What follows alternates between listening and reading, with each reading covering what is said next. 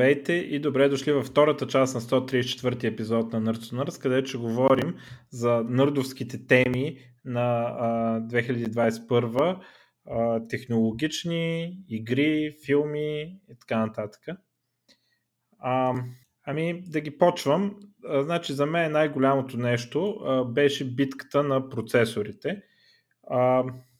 Говорим естествено за пускането на пазара и така масовото навлизане а, в продуктите на Apple на, на M1 и M1 Max техните процесори, а, които показаха много силни резултати, по-добри от на Intel, по-добри от на AMD при по-добра а, ефективност а, енергийна. А, след това а, видяхме Intel, които се връщат а, обратно в играта след а, толкова години от Skylake насам, а, да видя кога точно беше Skylake. А, те нямаха, от толкова години нямаха нищо а, ново, само така инкрементални подобрения и подобрение на частотата. Това е 2015 година е Skylake. А, и за първи път тази година Intel се върнаха с цяло нова архитектура, знаете, P-Core, C-Core и така нататък. А, и това ам, така те успяха отново да си върнат короната от AMD и от Apple по производителност. Apple все още водят по енергийна ефективност, но това е, че друга тема. Но вече имаме в играта три състезателя. Разбира се, загубата на голям клиент като Apple а, изобщо не е добро нещо за Intel. Uh, но uh, се вижда, че те няма слуховете за тяхната смърт са преувеличени и ще продължават да състезават. Освен това, uh, Intel имат и фабрики, които имат собствено производство, което в тези времена, които живеем, е важно. Докато AMD произвеждат процесорите в същите фабрики, където Nvidia си произвеждат GPU-тата, пак AMD си произвеждат GPU-тата и така нататък и всичко се произвежда там. Apple, доколкото знам, има техни, плюс използват Samsung от време. Но ам, това според мен беше много важно нещо за тази година и плодовете му ние като потребители ще берем така в следващите години, дето идват. Ти какво ще кажеш за това? Ами според мен това, това е добре, което слуша с тези процесорите. Много съм доволен, че вече има три играча, които са на пазара и съревновават. За мен конкуренцията е много важно, важно нещо, когато... За мен това е най-важното нещо, за да може да подобрене в каквато и да е област на технологията или на като цяло ако съм по-добре продукти, като потребител съм много доволен това, което случва. Лесно. А, така, много ще е важно за бъдеще и интересно развитие. А, друга интересна тема, която така м- изключително много коментирана, бяха NFT-тата. NFT-тата, както знаете, са възможността а, на блокчейна на нещо да му сложиш хеша и реално са води, че това то хеш представлява това нещо и това нещо е твое, ако имаш хеша или в някакъв смисъл твое. Това не често са картинки и ти се водиш в някакъв смисъл собственик на картинка. Ако имаш токена, който я представлява на блокчейн. Различни артисти пускат такива неща и така нататък. Аз имах проблеми с разбирането на това нещо и т.е. мога да разбера някои употреби. Първата употреба, чисто меценатство, това е нещо, да, да е нещо като сертификат за меценатство NFT-то, т.е. ти искаш да дадеш на този творец пари и ги даваш по този начин, като си купуваш NFT негово и това е нещо като форма на признателност, че ти си спонсорирал това, това творение. Айде да не ги наричам продукт, че е малко обидно за творците. Друга употреба е, ако имаме игри, а, примерно, или нещо друго такова виртуално, може така да следи собствеността. Примерно, предмети в Diablo, да кажем уникални, биха могли да се а, следят на блокчейн и софтуера на Diablo, като се вържеш към сървърите, да се проверява в блокчейна дали когато някой друг влезе в, твоя, в твоята игра, неговия предмет легитимно се притежава от него това би могло да, да навлезе. До сега обаче няма хубави игри. Има игри, но мисля, че има една горе-долу хубава, дето е така трейдинг карт гейм. нали, горе-долу всичко друго е буклук, дето не е добре направено като игра. но има някакъв потенциал в тези NFT-та в това отношение. Има някакъв смисъл, нали? Мога да разберем лесно какъв е смисъл. Само, че а, по-големите продажи и по-големите пари са някакви абсурдни картинки. Нали? Абсурдни направо. А, и въпросът е, що стана това и аз питах и мои приятели в криптото да ми обяснат каква е логиката на това нещо. И това ми напомни на един епизод на Патишки истории с Чичо Скруч, където Чичо Скруч искаше да влезе в някакъв клуб на снобите. И снобите, те се различаха по това, че имаха неща, които другите нямаха, някакви уникати. И не пускаха Чичо Скруч там, въпреки че той беше много богат, по-богат от всички там, не го пуска, защото той нямаше нищо уникално, имаше пари. И ам, сюжета беше, той искаше да купи някаква маска, която нещо и беше магическа май, но няма значение. Но искаше да купи маската, защото тя беше произведение на изкуство, което е уникално и ще да го пуснат там. И той там ще да сключи някакви сделки и да изкара пари. Както и да, това беше идеята. А, имаше дори един, а, ясно го помня, имаше един скитник, който притежаваше една много скъпа картина и използваше да влиза на тези банкети, за да яде безплатно. Нали, повече там бяха богати, а, но не всички. А, и м- NFT-тата, оказва се, в някои среди служат за нещо такова. А, примерно, ако искаш да си инвеститор в крипто, ама не е инвеститор като да си купиш крипто, ами искаш да участваш в тези проекти. А, искаш да участваш на ранните фази, още като са angel инвестори и така нататък, още преди да се обяват. А, и въобще да се набуташ в такива среди. Първо, трябва да покажеш, че имаш пари. И ти как покажеш, ми купуваш някаква мега идиотска картинка и я купуваш за а, някакви милиони. И ти така покажеш, че имаш милиони за даване. Също така, специално те оригиналните, първите NFT-та, които най-известни са CryptoPunks, а, те са, тип, ако м- купиш от тях, показваш, че си от най-ранните в криптото, в тея, нали, на, нагребена на вълната си. Нали като го покажеш това, нали, това е някакъв такъв а, статут, нали, и, и слагаш си на твитъра на, на аватара, слагаш си вътре хеша там и така хеша, ами някакъв друг начин се удостоверява, че ти да притежаваш. А, и а, реално а, другите знаят, че ти си сериозен човек в криптото, отрано си там и имаш много пари и могат да ти обърнат внимание, когато поискаш и им пишеш нещо и така нататък. И според а, моите там познати, има някакви хора нали, с много пари, които искат да се набутат да инвестират в някакви такива неща и затова го купуват това нещо като такъв символ и то се избива последствие чрез сделките. И, нали, т.е. чрез възможностите, които се отварят, точно как на Чичо Скруч, маската ще да му се избие заради сделките, които ще да сключи, като влезе в този клуб на, на снобите. А, и така, много ми е странно, но явно има и такъв ефект с тези NFT-та. Много странно. Всички художници, музиканти и така нататък се пробват и те да пускат, хората купуват. Това е положението. Ако искаш, ако искаш вярвай, ако искаш си сваля и картинките от интернет, обаче NFT-то някакви хора го ползват за някакви. Нещо да кажеш по темата? Символ на статус. Като символ на статус това е гочна, гочна идея като цяло, ама не знам дали това е най-разумен има, начин човек да може да демонстрира. То принцип статуса не е, ти не избираш как демонстрираш статус. Той има, това въжи за всичко, нали? в смисъл може да въжи и за хлапета на улицата. Нали? А, просто средата си има начин по който се демонстрира статус в нея. Ти не, не избираш, аз ще демонстрирам статус. Просто ако искаш да си в тази среда, статуса зависи от тези. Така че явно има среди, където NFT-то е валиден такова за статус и избираш, не избираш. Е, сега ако си имаш име от някъде другаде, примерно кажеш се Виталик Бутерин, няма да имаш нужда от... А, добре, последното ми технологично м- така нещо, което го намирам за много важно, е Windows 11. Вие знаете моите възражения специално на лаптоп за таскбара, който не може да се мести отстрани. но на новия ми десктоп компютър го инсталирах, понеже там няма нужда да си мести таскбара отстрани. и впечатлението се, че работи много гладко и без проблеми, което не ми се е случило, не мога да сета от кога може би Windows 9.8 и, и Windows 7 са били толкова безпро... Даже Windows 10 би казал, че е с по-малко проблеми дори от тези два Windows on release. Нали? Ам, обикновено Windows стават за нещо там след няколко сервис пака.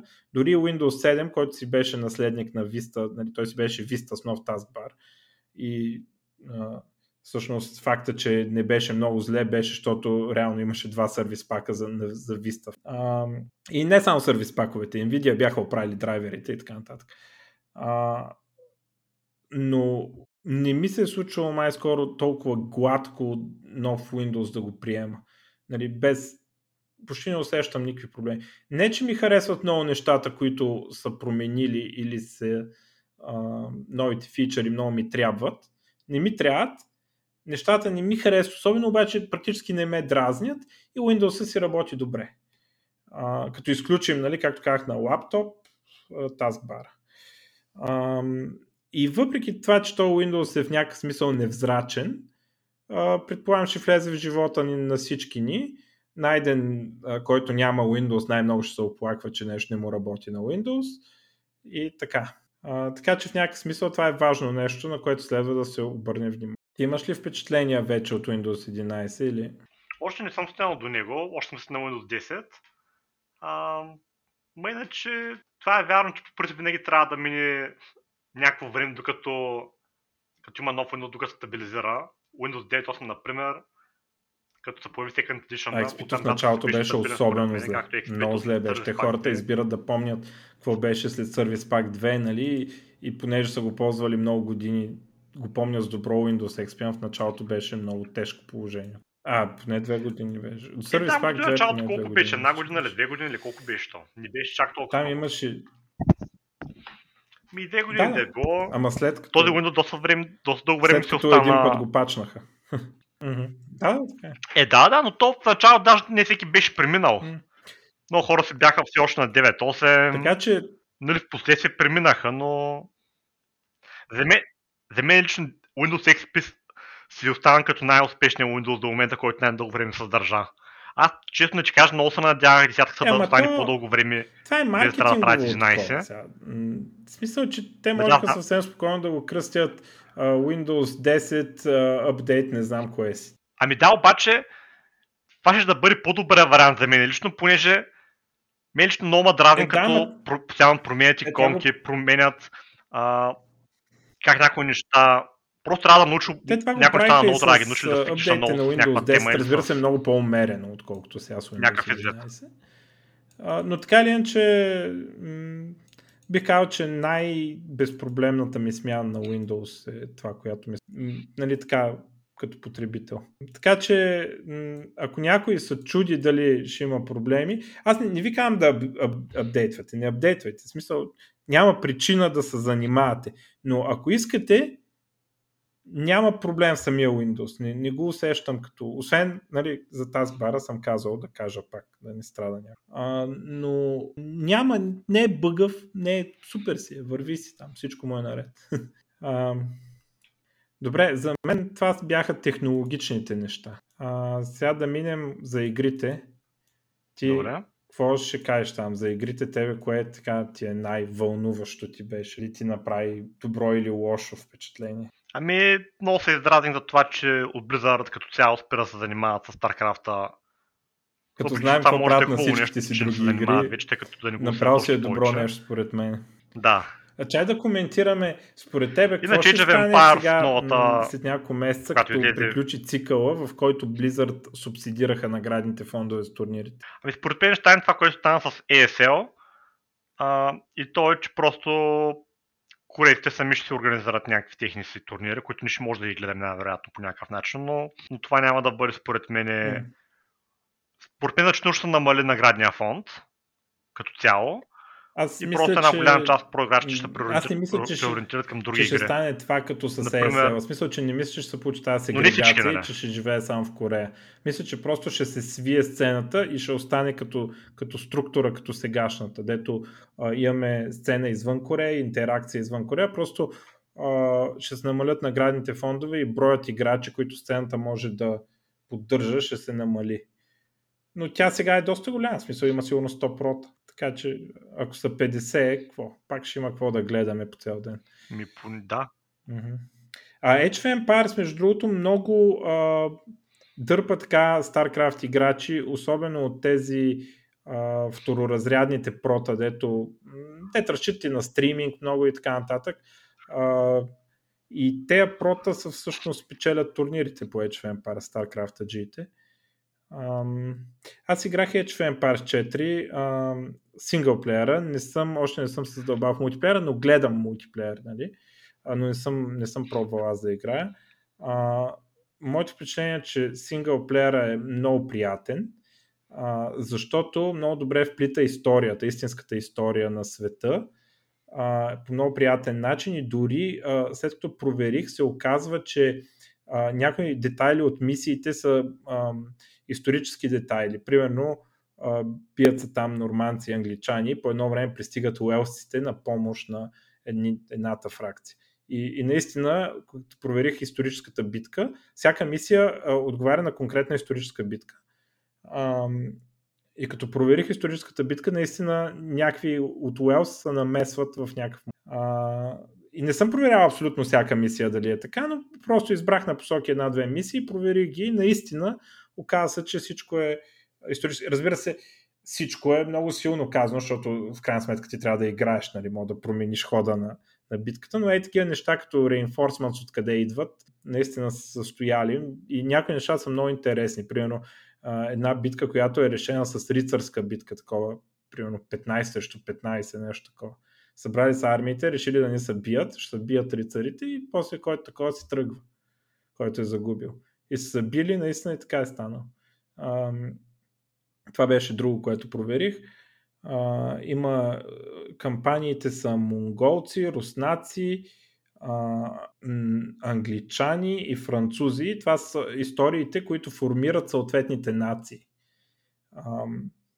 Примерно, аз научих от of Empires, че нали, английската държава, както е сега, се е формирала благодарение на една на много дълги войни между Нормандия, която тогава съществува нали, така, като кралство, а, с Англия дълги години се бият, нормандците ги превземат, а после а, същите династии там и, и били са една държава с Англия, после воюват с французите вече Нормандия, Англия, едно такова, и французите ги побеждават и си взимат Нормандия. А, и така се, се формира съвременната френска държава и съвременната, съвременна нали, в, в смисъл, че до, до ден днешен стои общо взето върху тези исторически граници. И също има за Русия, как се формират, те са формирани с до голяма степен от разправите с монголците. И така. А, няма за всички цивилизации а, кампании. А, може би ще пускат в бъдеще. Нещо, което най-много не ми... Значи графиката е леко грозна. Нещо, което на мен най-много ми харесва, ужасни шорткъти. Ужасен интерфейс по принцип и ужасни шорткъти, да не го оправят. Най-големият проблем е, че а, шорткатите има единствено грид системата. А, тоест, а, шортката е базиран на мястото на, а, на командата в команд картата. И е, на всичкото отгоре има някои юнити, които ги строиш от, може да ги строиш от две сгради, различни сгради, и те седат на различно място. Един същи юнит става с два шортката. Направо е много гнусно. А, нямам търпение го оправят просто. Даже може би тогава ще пробвам. А, никога не съм имал толкова много проблем да, да освоя управлението на RTS. И, и до ден днешен цъкам с мишката по тези неща, някои от тях. Някои ги знам, някои ги цъкам по принцип супер бързо във всяка игра, дори смятам един път да игра, почвам да и гледам шорткатите и нали, много бързо това направо ще ми изпили мозъка, отвратително е. А, така, феновете на Age of Empires 2 а, някои от най-хардкор мрънкат за играта. Най-голямата разлика с Age of Empires 2 като стил на игра и като начин по който се водят битките и, и всичко а, е, че стрелите не могат да се доджват стрелите са като в Warcraft. Изстреляли стрелата, ще оцели. А, това нещо не е типично за Age of Empires и едно от типични неща за Age of Empires е то танц, при който стрелците не оцелват нищо. А, то, това нещо вече го няма в Age of Empires 4, което много дразни някои Age of Empires играчи. Мен лично ми харесва това. Аз такова микро не харесвам. Това е като статър степа в StarCraft. Абсолютно микро, което е такова brainless. Uh, да, и на Age of Empires еквивалента е доджването. Е много дразни това микро. Което всички го правят задължително и е много ефективно. Uh, така, Иначе а, играта прилича на Age of Empires 2, нали, економиката се развива по подобен начин а, и въобще има подобно усещане за играта. Едно а, много различно нещо е, че цивилизациите са доста различни. Има много по-малко цивилизации, отколкото Age of Empires 2. Въпреки, че в Age of Empires 2 те имат цивилизации добавени в продължение на 20 години, така че нали, не е точно сравнението, но а, разликата между самите цивилизации в Age of Empires 4 е много по-голяма не е толкова голяма, колкото расте в StarCraft, разбира се, но е много по-голяма, отколкото разликата между цивилизациите в Age of така, и ако сте фенове на RTS-те, дори и малко, може да изиграете синглплеера, просто е кев дори заради историята и филмчета за история, което ти обясняват някои оръжия, как са работили, защо са ги строяли така, а не по друг начин. А, мога да я препоръчам играта, което после ще ви отвори, мога да си пустите да гледате един-два турнира, за какво става въпрос. А, и защо протата, т.е. особено second tier протата, които така вадат малко пари от StarCraft, се преориентират към тази игра. Не знам дали ще може в смисъл ще трябва да оправят интерфейси, работи и така нататък, дали ще може да се настани на трона на, на StarCraft 2 като най-популярния състезател на RTS, не знам предстои да видим. Но ако, ако StarCraft 2 умре, нали, това е един, един потенциален начин StarCraft 2 да умре. Точно е член пар. но това дали ще стане, изобщо не ми учи. А, както казах, играта си има значителни недостатъци в момента, въпреки че излезе в неочаквано добро състояние за и баланс има там, нали, става, играе с, с всички цивилизации. Девелоперите действат да спират някои от най-бруталните ръшове и така, това е м- така интересна игра, която следва да супер. друго, което играх едни стари игри, но ми на тая, тая година ги играх, ми направих силно впечатление. А, игрите от Метро серията. А, първите две игри са там нещо, около 2014 ми се върти в главата. А, и са шутър хорър. Между шутър и хорър, освен че има чудовища клаустрофобия, оръжията зареждат бавно, не са нали, някакви супер мощни, самия играч не може да се движи бързо и свободно. А, и затова това създава това усещане на хорър.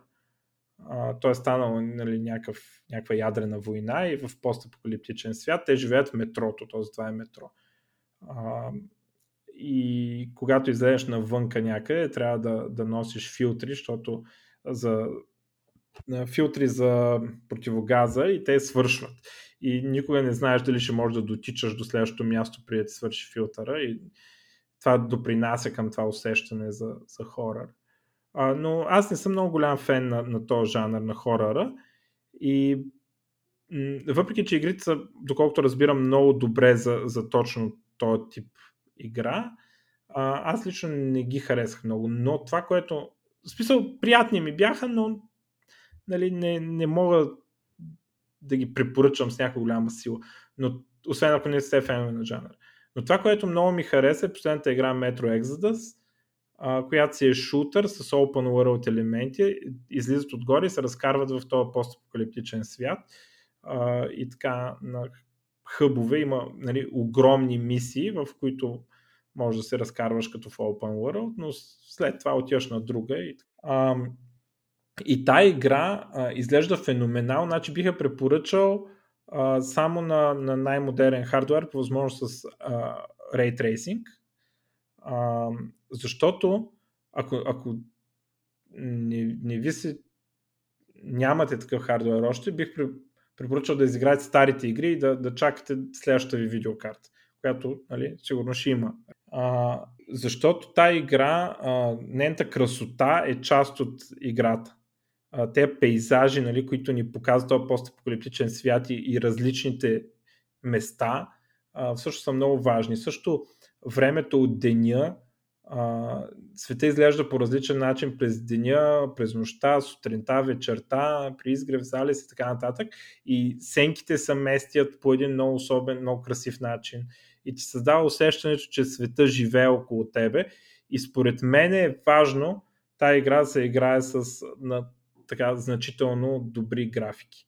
А, бих я препоръчал много. А, играта има интересна история а, и така един постаполитичен привкус. Нали. Виждаме различните групи, които а, знаете в постапокалиптичните истории, които се образуват при а, разпадане на обществото, примерно едни са религиозни фанатици, които смятат, че а, не трябва да се използва електричество, защото това е донесло апокалипсиса. Други са нацисти, други са комунисти, други са канибали и така нататък. И нали, има така интересни мини истории също има. Примерно едно от любимите, един от любимите ми моменти е когато при канибалите там, когато а, полковника такъв военен, принципен, нали, чест става бала, нали, един от канибалите нали, му казва, ами нямахме храна, какво се предполагаше да направим? И той полковника му вика, предполагаше се да умрете както умират хората, нали, го застрелва след това, нали, да, да не стават животни, нали, по-хубаво да умреш като човек, отколкото се превърнеш животно канибал. Нали, и така, а, така игра, такава атмосфера носи, ту мрачна, ту нали, някаква надежда, че ще се възстанови този свят, нали, се клати между тези неща и на, между морални дилеми, нали, които играч също участва. Та така, особено последната, много силно мога да я препоръчам. Не е да играете предишните, ама ако не ви дразнат много хорър шутерите, а, това е един от най-добрите хорър шутери, така че спокойно може човек да се пробва. Ако не му харесва, изгледайте там едно-две видеа, какво става в историята. Историите са слабо свързани, но имат връзка. Нали, между, между първата и втората игра са много силно свързани, Третата е по-отделната. Има няколко героя, дето са при нас да игра и това. А, така че мога да ги препоръчам тези игри. Не са нови. А, мисля, че той е Enhanced Edition, който слага Ray Tracing е нов от тази година. На, на последната игра. А, добре, друга игра, която искам задължително да спомена, я играя сега. Казвал съм я преди в подкаста, че ми е направила впечатление. Това е Lemnis Gate. А, Lemnis Gate е шутър а, и идеята на този шутър е, че се играе на ходове. Представете се една Quake карта, само, сам, че има обективи, като примерно Capture the Flag, има там някакви неща, които ги взимаш и ги носиш обратно в базата си. А, или а, има цели, които трябва да разрушиш, примерно някакви там сфери, които отиваш, стреляш ги и ги разрушаваш. А другия трябва да ги дефендва. А, и, и там още няколко вида. И какво, как се игра играта? Почваш ти а, с твоето човече, отиваш примерно, взимаш някаква цел, връщаш в базата, отиваш, взимаш втората, връщаш в базата и свършва времето. Имаш там 20-30 секунди на ход. А, тогава е ред на другия. Той като почне да играе, твоето човече се движи се едно на реплей, движи се по пътя, по който си минал. И той примерно може да отиде и да ти застреля човечето преди да вземеш флага и да вземе той флага и да се върне. Примерно. Тогава първият играч с второто си човече може да отиде и да застреля а, той, който е застрелял първото му човече, обаче да го направи преди да успеят да му убият първото човече. Тогава първото човече продължава да живее и да се разкарва по маршрута, по който е минал. И така, като примерно във филма Тенет или в някакви други такива филми с пътуване във времето, всяко, всеки следващ ход променя историята, променя времето, променя това, което се е случило. И има, реално имаш, играта много бързо учи, има туториал към 10-15 минути, може би, за да видиш как това нещо точно работи и имаш, мисля, че с 6 или 7 operatives. А, а, това са видовете персонажи. Само, че не са като в Overwatch, дете имат много скилове и работят различно. Имат малка разлика в хелса, малка разлика в скоростта на движението. Имат едно оръжие, като оръжията са супер стандартни. Примерно пушка, която надалече нищо не може да направи, но наблизо е супер брутално, точно като в Quake. А, снайпер има, Rocket Launcher има, там автомат има стандартен, има едно по-особено, дето плюе някакво токсично такова и някакви е такива са оръжията. Има един с Lightning Gun. Всеки също така има по един скил. Тези скилове са примерно телепорт, да хвърлиш мина, има един да хвърляш щит на другите и така нататък. И с това нещо, което се учи много бързо, много бързо, защото са много малко видовете играчи, имат много малко скилове всеки. Всъщност има някаква супер дълбока стратегия. Играта изисква да мога да стреляш, но не е някаква супер важно. По- много по-важно е стратегията. Значи мен ме пукат от бой на тази игра. Ме скъсват ме от чамари и, и не мога да кажа, че ме бият, защото не мога да оцеля бият ме, защото успяват да ме излъжат в този особен начин, по който се мисли за времето в тази игра. Трябва да мислиш в бъдещето какво ще, как може да се обърне това, което направиш сега. А, и така много, много интересна игра, изключително креативна. Изключително, това е може би най-креативната игра, която съм виждал от Portal. А, направо супер много ми, ме впечатлява. За съжаление, лошото е, че тази игра поради някаква причина, тя е изгледа преди половин година, е а, неуспешна, което означава, че много време се търси матч. А, нали, освен ако не си нещо вечерта, когато има повече народ, а, може да се търси матч по 20 години, а, по 20 минути, аз по 20 години. А, и а, добрата новина е, че а, режимите са едно на едно и две на две, т.е. стига да убедите един друг приятел да играете с него а, и няма проблеми, нали? Или още трима за а, да си играете две на две. Не като Overwatch или Counter-Strike, деца са 5-6 човека в отбор. А, така че може много малко хора да всъщност да са кефите на играта. Супер добра е според мен. гледам и турнирите, дето ни обясняват. Значи като, като обясни какво прави, го разбирам и такъв седа и баси то как го е измислил това. И по някой път ги измислят on the fly, нали, не, по някой път не са заучени положения. Има неща, които са заучени положения, особено в openings, както нали, би било в шаха, нали, всяка игра на ходове. Обаче по някой път правят такива брутални неща и то се различава до някъде от другите игри на ходове в това, че ти с бъдещите си действия, с действията си в последния ход, може да промениш какво се случва в първия ход. Нали, примерно като успееш да спасиш някой а, персонаж или да му хвърлиш щит и той да не умре и така нататък. И е много интересен начин по който трябва да се мисли за, за всички тези неща. А, така че супер впечатляваща игра. А, препоръчвам я на всички, но имайте предвид, че трябва да, да помислите как да, да намерите още един с който да играете, за да не са дразни да не са дразните на това чакане. Особено ако Абе, ако седнеш 9 часа вечерта, има хора. Нали? Ама иначе... И дори най-слабите са добри всъщност, защото явно са останали само най-големите фенове. И всеки, който влезе, гледам аз съм им в дискорда на играта, всеки, който влезе и пита, абе, тази игра, рекламирайте я повече, супер яка. Всички са супер възхитени. Който е опитал е възхитен от тази игра. А, но хората не се обърнали внимание. Плеер бейса е малък. А, добре, аз имам още една игра, а, която да кажа така доста много приятно впечатление ми направи. Добре, а, It Takes Two се казва. И играта, сюжет е, че нали, двама родителя ще се развеждат а, и там, като в тези коледните филми и тези истории, момиченцето се, там нещо се разплаква, пожелава си нещо и родителите стават на едни малки куклички, които тя си е направила от едната от пластелин, другото от конец. И а, родителите трябва да, да работят заедно, а, за да а, се върнат в нормалния свят, да се върнат нормалните размери и така нататък. И живеят в този свят, света, в който са приключенията, са, е всъщност тяхната къща и особено играчките на хлапето, като те нали, са, са съживени там с някаква магия има нали, нещо, не знам. А, а играта самата играе а, кооп, пъзел. Така аз от тези, които съм играл таки, с такъв дух, а, така с такова усещане, е Portal 2 коопа. А, имаше такова усещане. И, а, и играеш си а, и има задачи, които трябва а, двамата играчи заедно да, да изпълнят.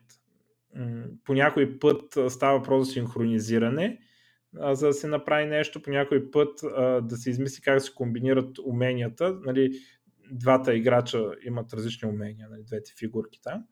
А, ние го играем тук кооп на един телевизор, сплит скрин, което е много приятно, много така семейна игра, но си е съвсем легит игра, приятна, нали, не е защото да играе човек семейно. Много добър кооп пъзел, може би трябваше да е малко по-труден, според мен малко твърде лесно ги минаваме загадките, но е много, много добре направен, много добре нарисуван, много приятен. Така, игра, която заслужава внимание и играх тази година. А, Халото новото съм си го оставил, не съм го играл още. Cyberpunk от, го отлагам за поредна година, защото чакам още да го пачнат. Gears of War 5 играх. Нямам какво да кажа. В смисъл хубава игра, ако ви харесат такива игри. И това е. Нали? Всичко е направено добре, обаче няма нещо, което супер много да ме пали в тази. А, така, това са ми за игрите. Ти имаш ли нещо за игри, друго или да минаваме на филмите? Така, първият филм, който искам да кажа е, може би най-пренебрегнатия тази година, може би много от а, слушателите няма са го чували. Това е Last Duel, последния дуел. А, филм, а, историческа драма по ист... реален случай. А, става въпрос за последния а, съдебен дуел, такъв дуел, дето съда казва не мога да, да, не мога преценим кой е виновен, трябва Бог да реши и ги пускат да се бият като рицари. Нали, те са рицари, нали? да се бият и който победи, той е, казва истината. А, всъщност не е последния, исторически е имал още 2-3 след това, но един от последните а, и те вече много рядко са се случвали по това време. А, и било много добре е документиран исторически, защото е било събитието на годината. А, и а, историята е доста интересна. Филма, почти, филма е на Ридли Скот, много добре е заснет, има интересни режисьорски а, решения, които не искам точно да, да казвам преди да... Така, те не, не са точно спойлер, ама нали, да, да видите, да са на кефите, като ги видите а, препоръчвам да не четете реалната история преди да гледате филма, но ще кажа, защото ще намали съспенса, смисъл ще знаете кой побеждава накрая. А, но това, което ще кажа е, че филма е почти дословно истинската история. Единственото, което е, че актьорите са по-млади, отколкото са били реалните хора, когато са бил дуела. Реалните хора са били на по 50-55 години те са, нали, там Мат Дейман и той Адам Драйвер, там на колко са години, не знам, но са по-млади.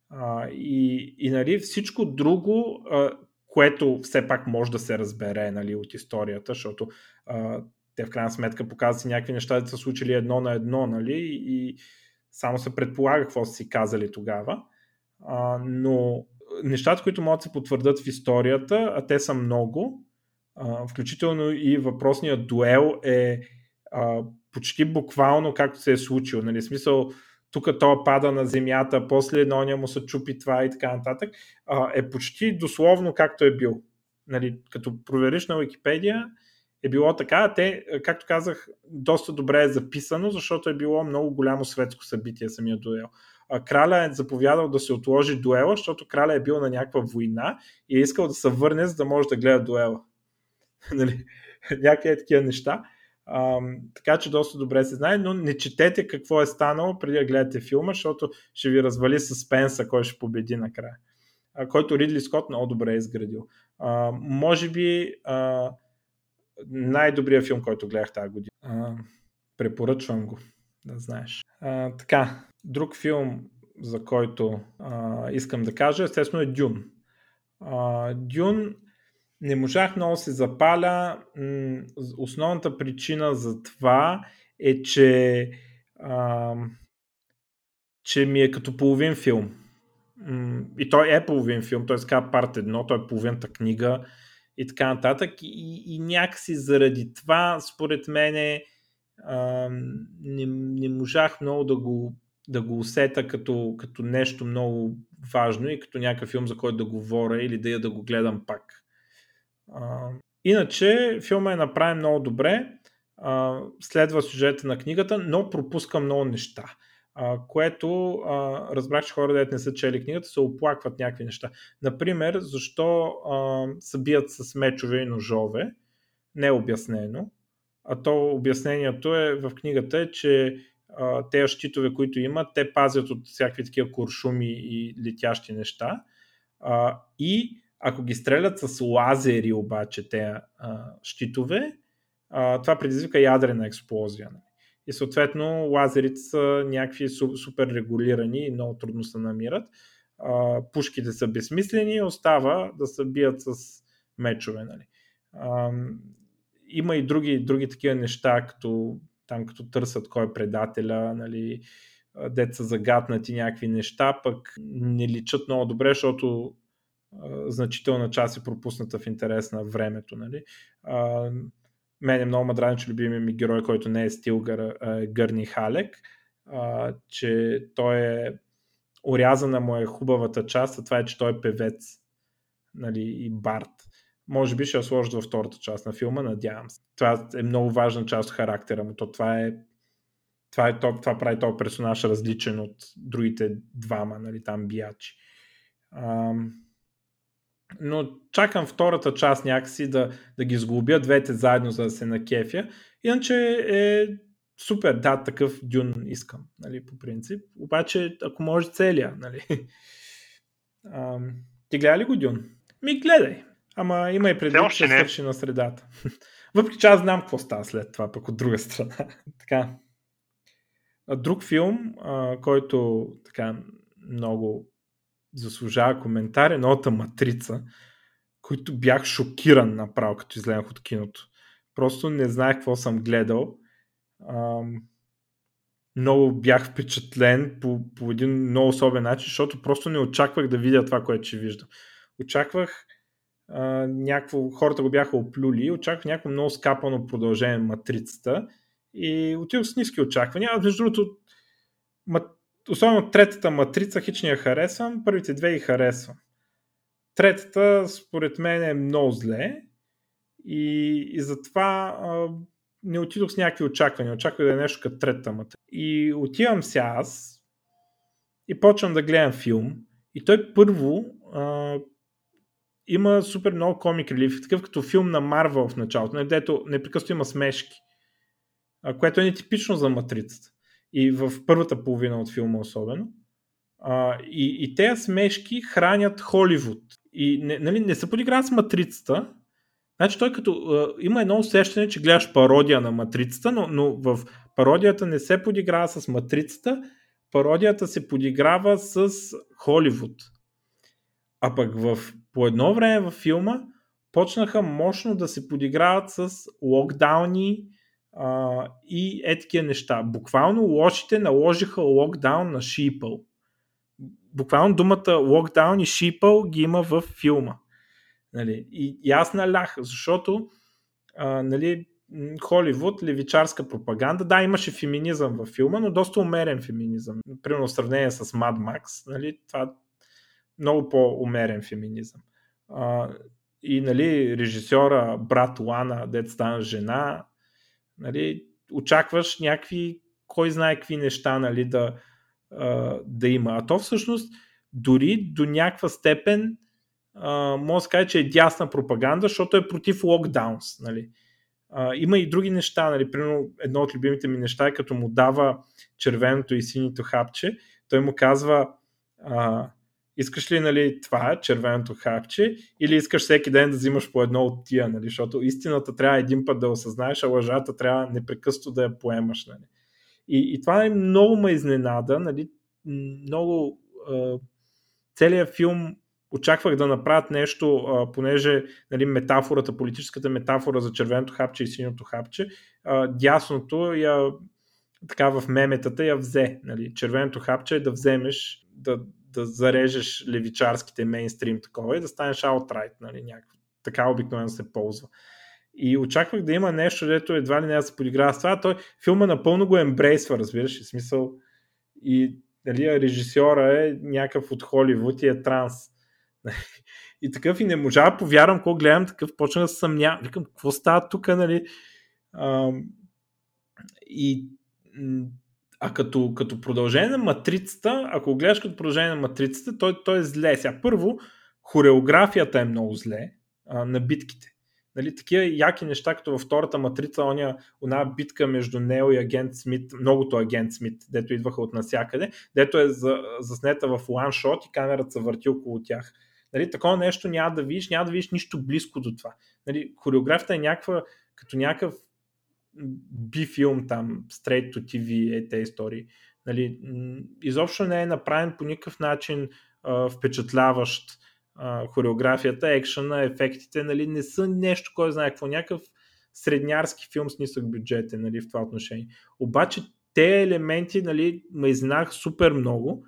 Историята също, да кажем, че е на нивото на трета матрица, т.е. доста тъпа. А, но те елементи направо ме потресоха. Се ходих да проверявам, а, снимките са спряли заради първите локдауни. И брат Лана даже е искал а, да, не, да не завършва филма.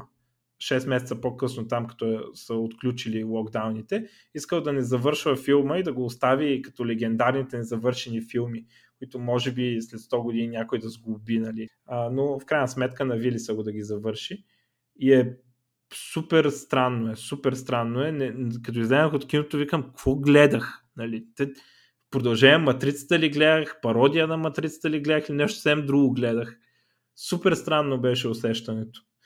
Не знам, имаме и теория, че а, който влезе с сертификат му пускат един филм, който влезе без да покажа сертификат му пускат друг филм. Не знам, много е шантало. Без сертификат. Без сертификат. И Защото иначе, без сертификат, кое хапче си взел, ако си покажеш сертификата. Нали? Та, така, в крайна сметка препоръчвам го филма, просто имате предвид, че особено човек, ако е фенбой на матрицата, ще остане разочарован. Нали? Ако, обаче, ако ни ти пука за матрицата, а ти пука повече за... Нали, той всъщност има много повече послания от, от всички матрици, може би изключение на първата. Нали, в крайна сметка това е посланието, нали, че нали, винаги нали, на матрицата идеята е да, да поставяш под въпрос кое е истина и така нататък, нали, такива неща. Във втората и третата матрица има повече бой, няма много послание. И, и нали, това послание може да се каже, че чрез този филм, колкото и да е странно, че всъщност е пародия, е осъвременено. Нали, той е направено актуално нали, за сегашните проблеми. И за мен е супер странно, че той е не е мейнстрим Холивуд версията. Холивуд обича локдауните, обича там всички да се вакцинират, задължителни сертификати, задължително вакцинация, задължително не знам какво си, гонат ги, уволняват ги. И то филм е нали, някакво обратното на, на поне аз така го усещам като обратно. За вакцините няма нищо, не, не искам да кажа това, но някакси цялата работа се усеща като среден пръст за Холивуд. Не знам. Мога да съм баяст и да, да съм видял каквото съм искал да видя, ама, ама така го усетих този филм. Така че мога да го препоръчам до някъде, ма имате предвид какво гледате. И това са ми на мене филмите. Еми, страхотно. Аз още не съм гледал матрицата. Да, виж дали това виждаш, да аз видях. Въпреки че аз ти го налях в главата. Не знам. да. А... Е, ще опитам се абстрахирам, докато не го изгледам до края. Ами, ако искаш да приключваме тогава, или да, да споменем ли книга? Аз съм чел една и две. Ми четох Фаренхайт на... Аз па Фаренхайт, толкова глупости говоря. Добре, кажи нещо. Fountainhead на, на Айн Ранд, понеже всички смятат, че трябва да съм чел Айн Ранд. Накрая реших да прочета това, де всички смятат, че трябва да съм го чел. Uh, и първо, понеже хронологично така се издадени, плюс всички казват, че тази книга е по-добра от по-известната Атлас Шрак. Fountainhead, изворът на български, става просто за един архитект, който просто отказва за него работата му е изкуство и отказва дори да направи най-малките компромиси с всяка една сграда, която прави. И това му създава много проблеми в обществото. Той просто не иска да се подчини на това, което обществото очаква от него. и прави сградите както смята за правилни. и е много надъхваща. Не е... Има пропаганда за капитализма, но тя е сравнително малка, за разлика от Atlas Шрак, където има много. А, но в Fountainhead а, я харесват и левичари, съответно, особено творци, а, защото а, той е за книга за Artistic Integrity а, и така горе-долу малко по-дебела отколкото трябва и има някои неща в стила на Айн Ранд, които не ми харесват, но като цяло мога да препоръчам книгата. А, смятам, че е така много надъхваща и аз разбирам, що а, хората казват, нали, за тинейджери, така харесвали Айн Ранд. Ако това го бях чел като тинейджър, но ще го харесвам. Сега, аз сега го харесвам, просто нали, съм малко по-дърт да се паля толкова, колкото е страста на този самия персонаж, тази страст, която е вложена в него. И също много хора си мислят, че Айн Ранд е някакъв робот или такова. В тази книга може да видите Айн Ранд колко обича човека, като, като за нея човека е то, който твори. А, нали, то изворът е това, изворът е а, човешкия мозък, нали, човешкия ум, от който извират идеите. Нали, това е смисъла на заглавието. А, и за нея човека като креативния индивид, нали, тя е нещо, нещо на върховно възхищение и м- с някаква огромна любов се пише за човека в нея. Не за, не за човечеството, нали, не, не за някакъв колектив от хора, а за, за човека и не, не, за, не за конкретен човек също, а за всички креативни хора, но не като съвкупност, а как се възхищава от всеки един от тях, независимо ли той е музикант, архитект, инженер и така нататък. А, и нали, когато я прочетеш тази книга, не можеш после да, да приказваш за безсърдечна Тайн Ранд. Нали? То толкова любов са, има вложена в те персонажи и така нататък. А, та, до някъде нали, така интересна книга. Също много добре описва начина по който а, левичарите мачкат, нали, завземат властта по един много особен. Не искам да спойвам, нали, защото има спойлер кой е главния лош, нали, ако, ако кажа начина по който ста. И този начин е много близък до това, което виждаме в реалния живот днес. А това е писано 20-те години, а това е писано преди 100 години, тази книга. И начина по който работи съвременното ляво в западния свят е, не се е променил от тогава. Но не искам да спълвам повече. Ти каза, че си гледал филма за това чудо. Той е много стар филм. Много стар. Да, филм много ага. харесвам. Има много хубави елементи в филма. Ами да, черно бял е много намеря, ще го гледа. Аз не го препоръчвам на всеки, който не го е гледал да го. Той Айн Рант е писала сценария, но се оплакват от актьорската игра. Ама предполагаме. Не, в Netflix го няма, проверих там, ще видя някакъв. Netflix сигурно да има филма. Трябваше го пиратствам. А, така, та много впечатляваща история. Аз, примерно, не мога така. За мен програмирането не е такова нещо, което не бих направил компромис. Ако ми кажат, напиши лош код, шефа дойде и каже, нали, ще спора малко, ще кажа, този код е тъп, ама ако каже, ще напиша лош код, правил съм го не го виждам така, не, не, го, не се чувствам като музикант и, и това да е моето творение. А, сега, може би, нали, не съм, не бих писал чак най-големи глупости, примерно аз казвам да пиша Node.js под всякакво. А, обаче, нали, персонажа в Fountainhead, той отказва дори най-малка промяна да направи, заради това, че обществото или клиента му го иска. Ако не смята, че то е правилно. Аз софтуера не го виждам така. Чак просто ми е, по-скоро ми е работа, отколкото някаква чак така астра. Нали, не, не мраза програмирането или нещо такова, даже обичам, ама не толкова много, не ми е толкова важно. Пък, нали, не знам, има хора, за които сигурно и програмирането е така. Ми за мен е в някаква степен е така. Като бях по-млад, по-малък, тогава не, не беше точно така и тогава, като ми плащат хубави пари, правя ми кажат. Обаче в момента, поне начинът, по който чувствам, парите не са най-важното и за мен на по-голямо значение а, аз съм горд това, което пише и без значение колко пари ми дават. И, и два пъти повече пари да вземам. Е, за пари. Всеки това, е? което работя, какъв е смисъла? Еми... Е, само за едните пари. Е, програмирането е един от по-лесните начини може да, прави да правиш много пари. неща. Но ако прави нещо, което е против него, ще разбърне, вижда. Да.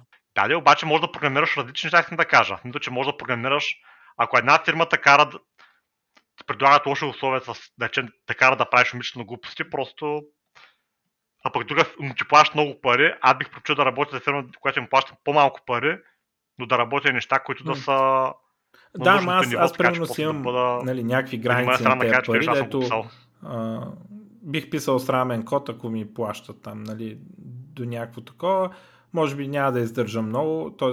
дълго време или зависи от нали, разликата с парите, но героя в Fountainhead е абсолютната крайност на това. Той един корнис няма да смени на сградите си, нали, при никакви обстоятелства. Ако трябва има един момент, в който отказва се да каже, че няма да строи нищо и отива да работи в една каменоломна, защото няма никакви пари. Нали, затова аз не, определено няма стигна за това, освен ако не се наложи да пиша Node.js. Нали, тогава ще стана овчар аз. Но, но е такива, че този код бил грозен и омазан, нали, ми накара да пиша грозен и омазан код. Ще, ще гледам да избегна, ще, нали, ще възраза.